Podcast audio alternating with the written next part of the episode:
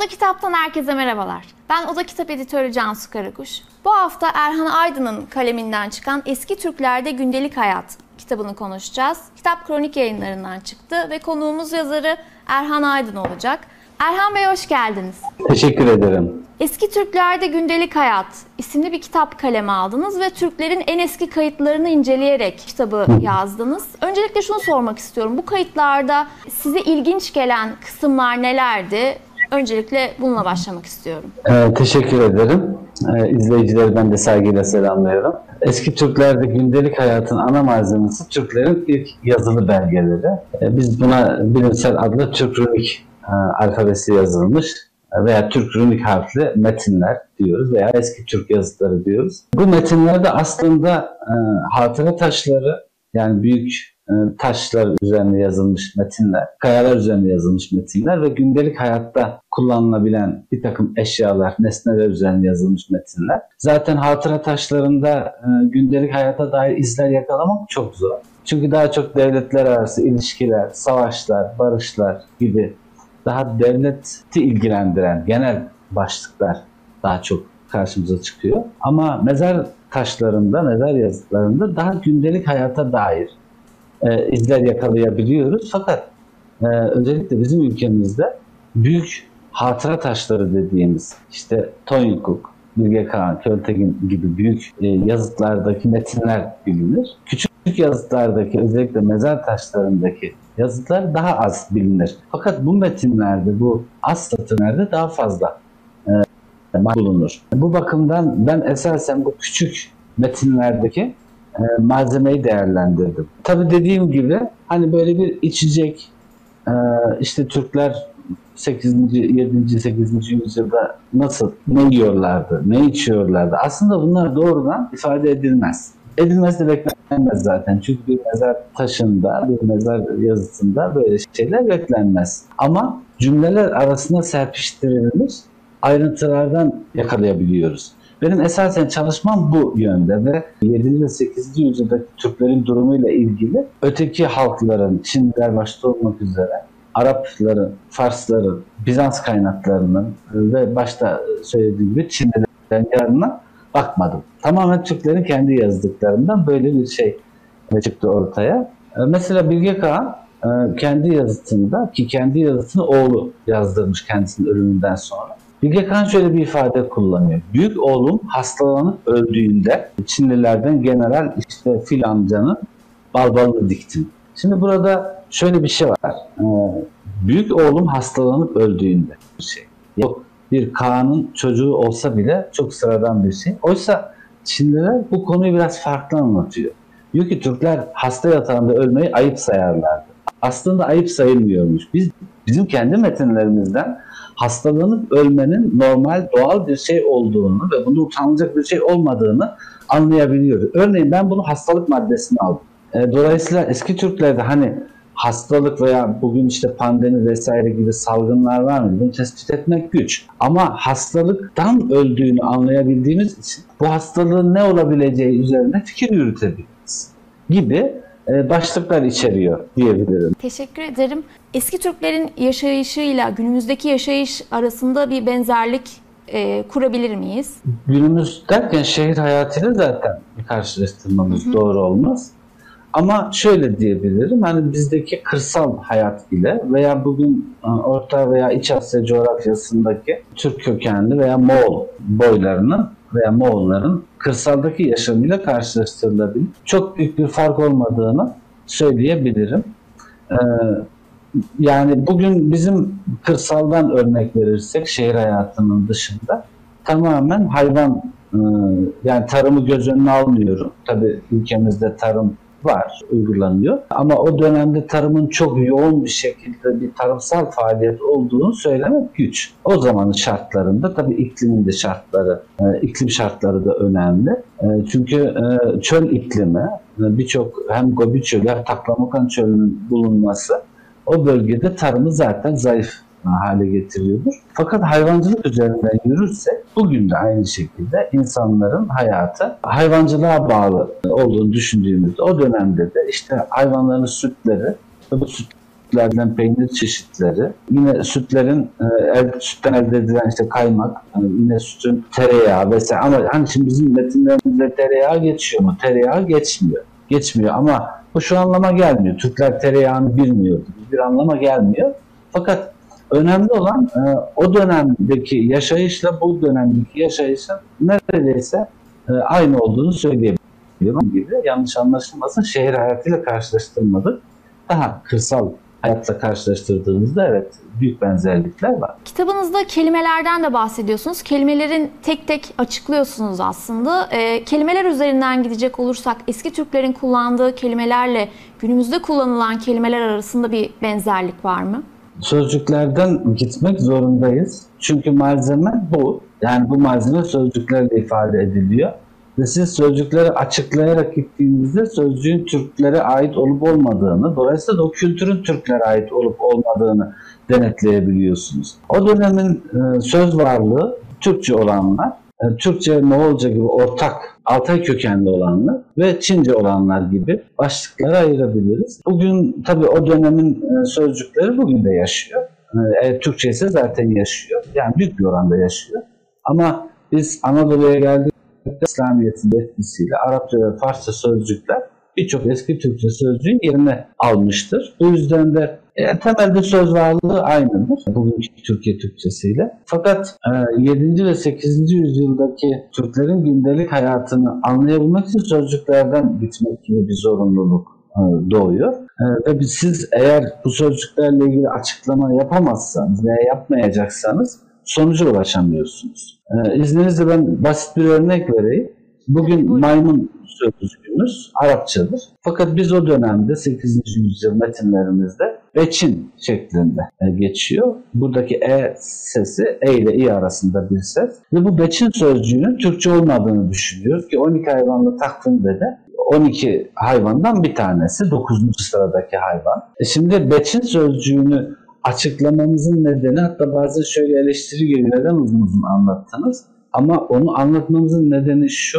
Eğer biz sözcüğün Türkçe olup olmadığını denetleyebilirsek biz takvimin Türk kökenli olup olmadığını da denetleyebiliriz. 12 hayvanlı Türk takvimi mi diyeceğiz? 12 hayvanlı takvim mi? Şimdi buradaki hayvan adlarının bir bölümü Türklerle ilgili değil. Mesela maymun bunlardan birisi. Ejderha bunlardan birisi. Biz bu sözcükler üzerine yoğunlaşmazsak takvimin hangi millete ait olup olmadığını denetleyemeyiz. Biz böyle e, ulu orta bilimin dışına çıkarak bu Türklere aittir, bu şunlara aittir demek için sözcüksel malzemeyi yani o malzemeyi değerlendirmemiz gerekiyor. Belki de benim avantajlı olduğum taraf şu, Türk dili uzmanı olduğum için sözcükleri daha rahat inceleyebiliyoruz ve sonuca ulaşabiliyoruz. Böylelikle de ee, hani şöyle bir şey de söyleyebiliriz. İşte mesela 12 hayvanlı takvimdeki zamanı ifade ederken tabii bunu kullanıyoruz. 12 hayvanlı takvimdeki hayvanlardan bir tanesi fare, bir tanesi tavuk. Şimdi ben bana deseler ki 12 tane hayvansa yani Türk, Moğol, İngiliz, Fransız ne olursa olsun bilmiyorum ama bence hiçbir insan fareyi saymaz. Ya daha güçlü hayvanlar var. Daha kıymetli hayvanlar. Mesela bir koyun kıymetli, at kıymetli. E, dolayısıyla siz bu sözcükler üzerine yoğunlaşmanız gerekiyor. Yani fare neden konulmuş? Acaba Türklerle bunun bir şeyi var mı? İlgisi var mı? Veya işte tavuk neden konulmuş? Tavuk vardı horoz niye yok? Gibi bunları sorgulamanız gerekiyor ki kitap amacına ulaşsa onları sıralamaya kalkarsak bu hacimde, bu boyutta bir kitap çıkmayacaktı zaten ortaya. Yani ayrıntılar üzerinden ancak yoğunlaşabiliyorsak e, bir şey çıktı diyebilirim. Buradan hareketle e, başka bulgularınız var mı? Yani 12 hayvanlı Türk takvimi mi, 12 hayvanlı takvim mi şeklinde?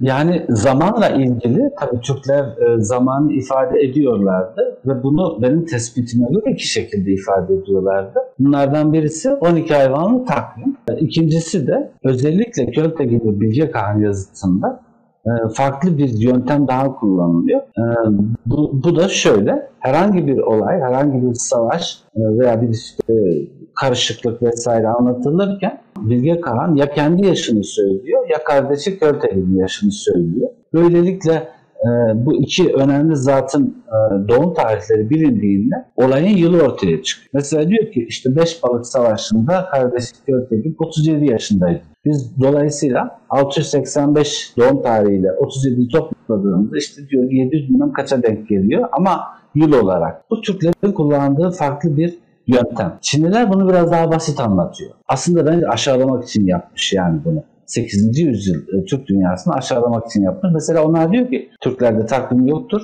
Türkler zamanı ancak otlara bakarak tayin eder. Eğer otlar sararmışsa anlar ki kış geliyor, otlar yeşermişse anlar ki bahar geliyor. Bu bence dalga geçmişler. Böyle bir takvim sistemi olur mu? Yani ilk insanlar aya bakarak, ayın hareketlerine bakarak değil mi? Yani bugün Maya takviminden tutun milattan önce işte 2000-3000'lere işte şeyleri düş Göbekli Tepe'yi düşünürseniz milattan önce kaç binlere kadar insanoğlu zaten e, güneşin ve ayın hareketlerinden veya gölge boyundan ölçebilir. Yani böyle otlara bakarak falan bence biraz Çinliler Türkleri aşağılamak için yapmış tür şeyleri. Fakat bu takvimin veya zamanı göstermenin e, çeşitli yöntemlerinden bir tanesi bu. Mesela e, Tonyukuk yazısında herhangi bir şey yok. E, tarih kaydı yok. Çünkü öyle hayvanın takvimi olmamış. Bunun nedeni Tonyukuk'un Çinlilere olan ne diyelim sempatisinin olmaması. Yani onları benimsememesi, sevmemesi. Dolayısıyla onların takvimi kullanmadığını düşünüyoruz. Yani bu zamanın tayininde e, tabii ki yani sabah sözcüğü var, gece var, akşam var, e, birçok sözcük var. Demek ki insanoğlu yani o dönemin insanları da geceyle gündüzün farkını biliyor. Yani e, güne gittiği zaman gece e, oluyor. Hatta e, Uygurlardan Uygurların elinden çıkan bir e, Şinosu yazıtımız var. Uygur Kanlı döneminde. Bu da aynı harflerle yazılmış. Mesela orada şöyle bir ifade var. Gece ışık battığında diyor. Ve bu hep yanlış anlaşıldı. Yani ay battığında diye aslında ay da güneş gibi doğuyor, batıyor. Yani o tabii dünyanın dönmesiyle ilgili bir şey. Fakat orada ışığın batmasından kasıt karanlığın başlaması. Çünkü e, güneş battıktan sonra bir süre daha aydınlık devam ediyor. Aslında onu kastettiği o ve böyle e, zamanı tayin eden bir takım sözcükler var. Bunların hepsinde az önce sözcük kısmında da söyledim. Bunların hepsiyle ilgili ayrıntılara değinmezse e, çıkaramaz, çıkaramayız. Çünkü bunlar doğrudan anlatılmadı. Yani Türkler şöyle et yiyordu, eti şöyle pişiriyorlardı gibi bir şey olmaz zaten. Bir e, kanunluk metninde, bir e, anayasa gibi bir metinde böyle hani tereyağını şöyle yapıyorduk, peyniri böyle yapıyorduk gibi zaten beklemiyoruz. Ama aradaki ayrıntılardan bildim diyebilirim. Kitapta geçen konulardan birisi de Türklerin dini e, meselesi. Önce şunu sormak istiyorum. En eski kayıtlarda Türklerin inançları ile ilgili hangi bilgiler var? Özellikle Budizm ve Maniheizm ile ilgili neler anlatılıyor? Bunu anlatabilir misiniz? Şimdi e, Türklerin Maneist ve Budizm dinlemeyi de daha sonradan. E, Maneizm dinine meyli 762'de resmi devlet dini olarak Ögü Kağan zamanında yani Uygur Kağanlı zamanında resmi devlet dini olarak kabulünden sonra Maneizm ve Budizm e, dinleri aktif bir hale geliyor. Fakat yazıtlar döneminde daha veya belki Maneizm'i çağrıştıran birinci Karabalgas'ın yazıtını sayabiliriz. Böyle çok tarif olmuş bir yazıt. Ama onda geri kalan yazıtların hepsi tamamen e, bu Maneizm'den önceki dönem yani Türklerin geleneksel ilk dinleri. Tabi bu dinin ne olduğu, nasıl olduğu, şamanizm midir, şamanizme benzer midir veya işte daha farklı ve tuhaf bir ifade var, gök tanrı dini falan gibi. Tabi bunlar hep sözcüklerin yanlış anlaşılmasından kaynaklanıyor. Şöyle ki ee, mesela gök tanrı ifadesi zaten yanlış. Yani Türklerin eski dini gök tanrıdır gibi bir ifade zaten doğru değil. Sözcük olarak doğru değil. Çünkü oradaki sözcük sıfat tamlaması şeklinde kök tengri. Kök tengri demek mavi gökyüzü demek. Çünkü tengri tanrı demek değil, gökyüzü demektir. Temel anlamı budur. Dolayısıyla onun tanrı anlamı yani yaratıcı veya kutsallık atfedilen bir ilah anlamı çok sonradan kazanılmış bir anlam. Dolayısıyla Türklerin 7. ve 8. yüzyıldaki dini inançları tamamen üzerinde çok uzun uzun durulması gereken bir konu. Yani bu böyle doğrudan şamanizmde de anlatılmaz. Doğrudan e, Türklerin dini çok daha farklı bir e, şekildeydi. Ama bunu yazıtlardan nasıl elde edebiliriz? Doğrudan elde etmek zor. E, Çinlilerin söyledikleriyle biraz belki karşılaştırılabilir. E, mesela yer su kutsallık atfedilen şeylerden birisi yer ve su. Yani dünya yeryüzü yani yerden yani kara parçası diyelim ve sudan oluşur. E, o yüzden yer su eşittir aslında vatan demektir. Yani bir nevi vatan anlamı, yaşanılan toprak anlamındadır. Dolayısıyla da yer suya kutsallık atfedilir ve mutlaka ölen kişi yer sudan yani vatanından ayrıldığı için güzel cümlelerle bunu yazısına nakşeder. Ama bunu tabii kendi öldükten sonra çocukları yapıyor bunu. Yine Türklerin e, yaşayışıyla ilgili enteresan şeyler ama Çinlilerin anlattıklarıyla da karşılaştırarak elde edebiliriz. Yani onların defin törenleri nasıl uygulamalar yapıyorlar. Mesela işte Költekin'in ölümünde Çinlilerin getirdiği bazı hediyeler var. Bunların cenaze töreniyle ilgisiyle ilgili birçok şeyi yakalayabiliyoruz ve bu da tabii dini ritüellerden oluyor. Mesela Çinliler e, diyor ki işte Türkler tabii yönetici kesimden olanlar işte öldükten hemen sonra defnedilmez. İşte eğer kışın ölmüşse bahar beklenir. İşte e, yok işte yazın ölmüşse sonbahar beklenir gibi. Tabii bu bekleme nasıl gerçekleşiyor? Türlü otlarla, türlü yapraklarla, bitkilerle hani çürümesini veya kokmasını önleyecek bir takım e, sistemler mi vardı? Nasıl bekletiyorlardı? Buna dair şeyler yakalayabilsek aslında çok daha iyi olacak fakat yeni yeni metinler de bulunuyor. Yani Türklerin 7. ve 8. yüzyıldaki işte ölümle ilgili inanışları, kutsallık atfedilen bir takım şeyler, işte kutlu kayalar mesela çok önemli bir şey kutlu kayalar ee, ve o an şu anlama gelmiyor. Ee, izleyiciler dinleyici yanlış anlamasın dediğimi. Ee, yani kutsallık atfedilen derken tapınılmıyor. Ama kutlu yani bir dağ kutludur. Yani bugün de e, özellikle yüksek dağlar veya çok büyük e, ırmaklar e, kutlu olarak e, değerlendirilir. E, bu tarz şeyleri de e, yakalayabiliyoruz. Ama dediğim gibi mesela Umay. Umay'dan epeyce bir söz ettik. E, Umay sözcüğü Türkçe olabilir mi olmayabilir. Biraz Türkçe'ye de benzemiyor aslında yapı itibariyle. E, Umay neyin nesidir? Asli anlamı nedir? Asli anlamı kadının doğum, doğum yaptıktan sonra rahim bölgesinde bir e, topak halinde bir kan pıhtısıdır aslında. Placenta de telaffuz biraz zor deniyor. Bunun Türklerdeki kutsallığı nasıl ortaya çıkmış? Onu yakalamak lazım aslında. Yani temel anlamı bu. Bugün İngilizce'deki anlamı da bu. Umay dediğimiz şeyi ki Kaşgarlı Mahmut da Divan Rıbrat Türk'te buna benzer şeyler söylüyor temel anlamıyla ilgili. Ama e, mesela e, yazısında şöyle bir ifade var. Umay'a benzer annem diyor. Ne demek istiyor burada? Yani acaba kadınları koruyan bir güç mü bu Umay? Böyle sor ama bunları hani böyle kafayla kadınları korurdu. Şöyle ama ortaya bir şey koymadan söyleyemeyiz. Biz bilim adamıyız. Bilimle uğraşıyoruz. Yani ortaya koymamız lazım.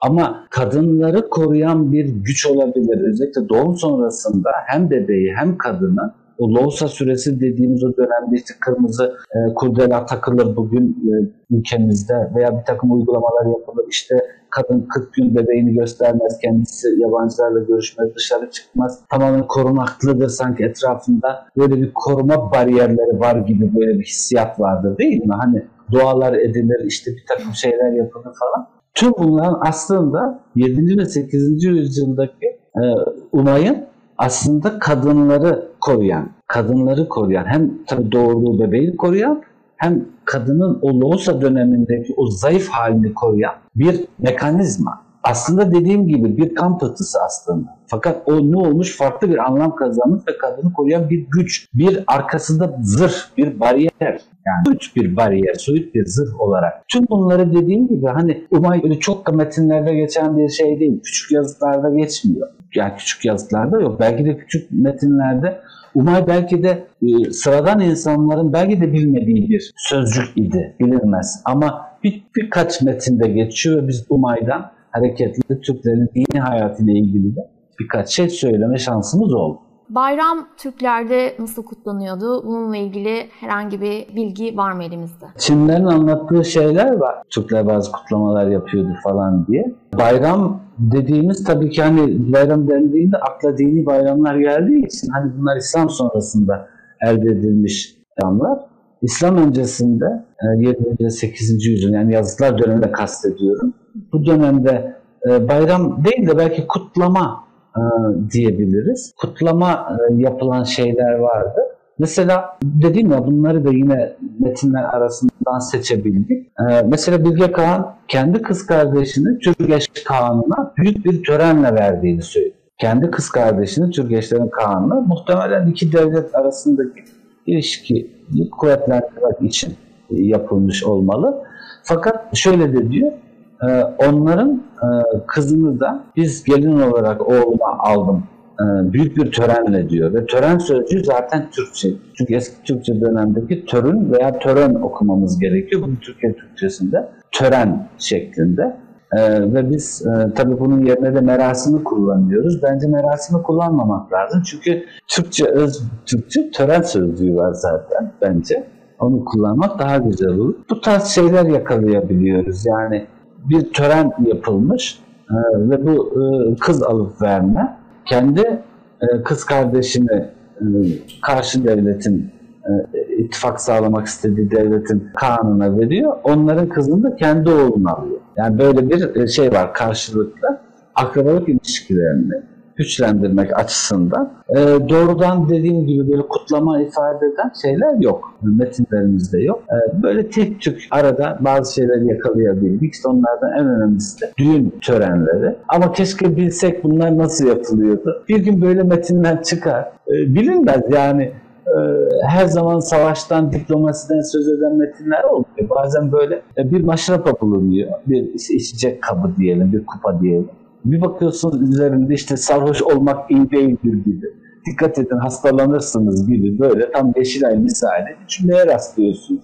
Tabii bu büyük bir mezar taşında olmaz. Yani niye orada sarhoş olmaktan söz etsin ki? Ancak bir maşrapada, bir kupada yani evet bir kupa güzeldir. Güzel görünüyor. işte altındır, gümüştür. Ama aman dikkat edin çok içmeyin bunun güzelliğine aldanıp gibi. Bir takım özlü sözler yakalayabiliyoruz. Böyle metinler artarsa inşallah Türklerin 7. ve 8. yüzyıldaki e, haleti ruhiyeleri hakkında da fikrimiz artacaktır. E, benim sorularım burada sona eriyor. Son olarak söylemek istedikleriniz neler? Bunları almak istiyorum. Ben kısaca şunu söyleyeyim. Bizim metinlerimiz bugüne kadar hep ihmal edildi. Yani özellikle Türk dili alanının dışındaki akademisyenler pek ilgilenmediler. Küçük metinlerle pek ilgilenmediler. Çünkü buradan tarihi bir şey çıkmaz gibi bir algı vardı sürekli. Evet doğrudur. Yani iki devlet arasındaki tarihi olaylar uzun uzun anlatılmaz, çıkmayabilir.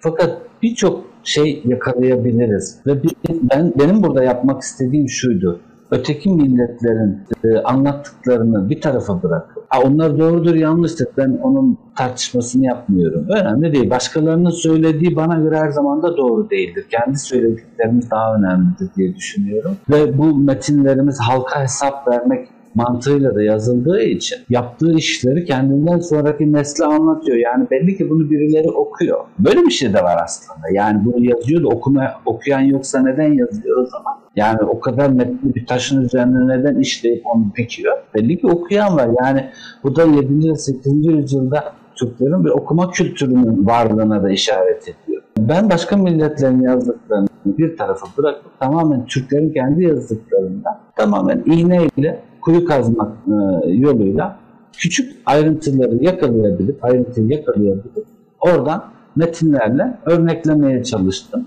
Yani güzel de bir şey çıktı ortaya. Yani 500'e yakın. Umarım e, yararlı olur. Yani ülkemiz için ve bütün insanlık için e, yararlı olur. E, ve Türklerin 7. ve 8. yüzyılda ilkel bir hayat sürmediğini, aslında gelişmiş bir hayattan söz edilebileceğini de ortaya koymaya çalıştım. Umarım başarılı olmuştur. Teşekkür ederim katıldığınız için. Ben de size teşekkür ederim ve ekip arkadaşlarımıza saygılar sunarım. Bu hafta Erhan Aydın'ın kaleminden çıkan Eski Türklerde Gündelik Hayat kitabını konuştuk. Kitap kronik yayınlarından çıkmıştı. Konuğumuz yazarı Erhan Aydın'dı. Bu hafta size bahsetmek istediğim diğer kitaplarsa Selim İleri'nin Düşüşten Sonra isimli kitabı Burcu Aktaş'ın Selim İleri ile yapmış olduğu söyleşi Everest yayınlarından çıkan kitaplar arasında. Can yayınlarından çıkan Mahir Ünsal Eriş'in Dünya Bu Kadar ve Murat Uyurkulağ'ın Tol isimli kitapları Can yayınlarından yayınlanan kitaplar arasında iki roman olarak karşımıza çıkıyor. Nemesis kitaptan çıkan Salinger'in mektupları yeni çıkan eserler arasında İtaki yayınlarından çıkan Stendhal'ın Kırmızı ve Siyah, Dünya Edebiyatı'nın önemli isimlerinden Stendhal'ın Kırmızı ve Siyah isimli eseri İtaki yayınları tarafından yeniden basıldı. Kırmızı Kedi yayınlarından çıkan Merdan Yanardağ'ın İçtihat Kapısı son dönemde çıkan kitaplar arasında yerini alıyor. Kronik kitaptan bahsetmek istediğim diğer bir kitapsa Dakikalar İçinde serisinin son kitaplarından birisi Dakikalar İçinde Din. Dünyanın köklü inançlarına dair 200 temel kavramın yer aldığı bir cep kitabı olarak karşımıza çıkıyor. Dakikalar İçinde Din. Son olarak bahsetmek istediğim çocuk kitabı ise Can Çocuk'tan çıkan Ormanda Tek Başına isimli eser bu hafta elimizde olan çocuk kitapları arasında, yeni çıkan çocuk kitapları arasında yerini alıyor. Bu hafta size bu kitaplardan bahsetmek istedim. Bizi izlediğiniz için teşekkür ederiz. Yorumlarınızı bekliyoruz. Şimdiden iyi bayramlar.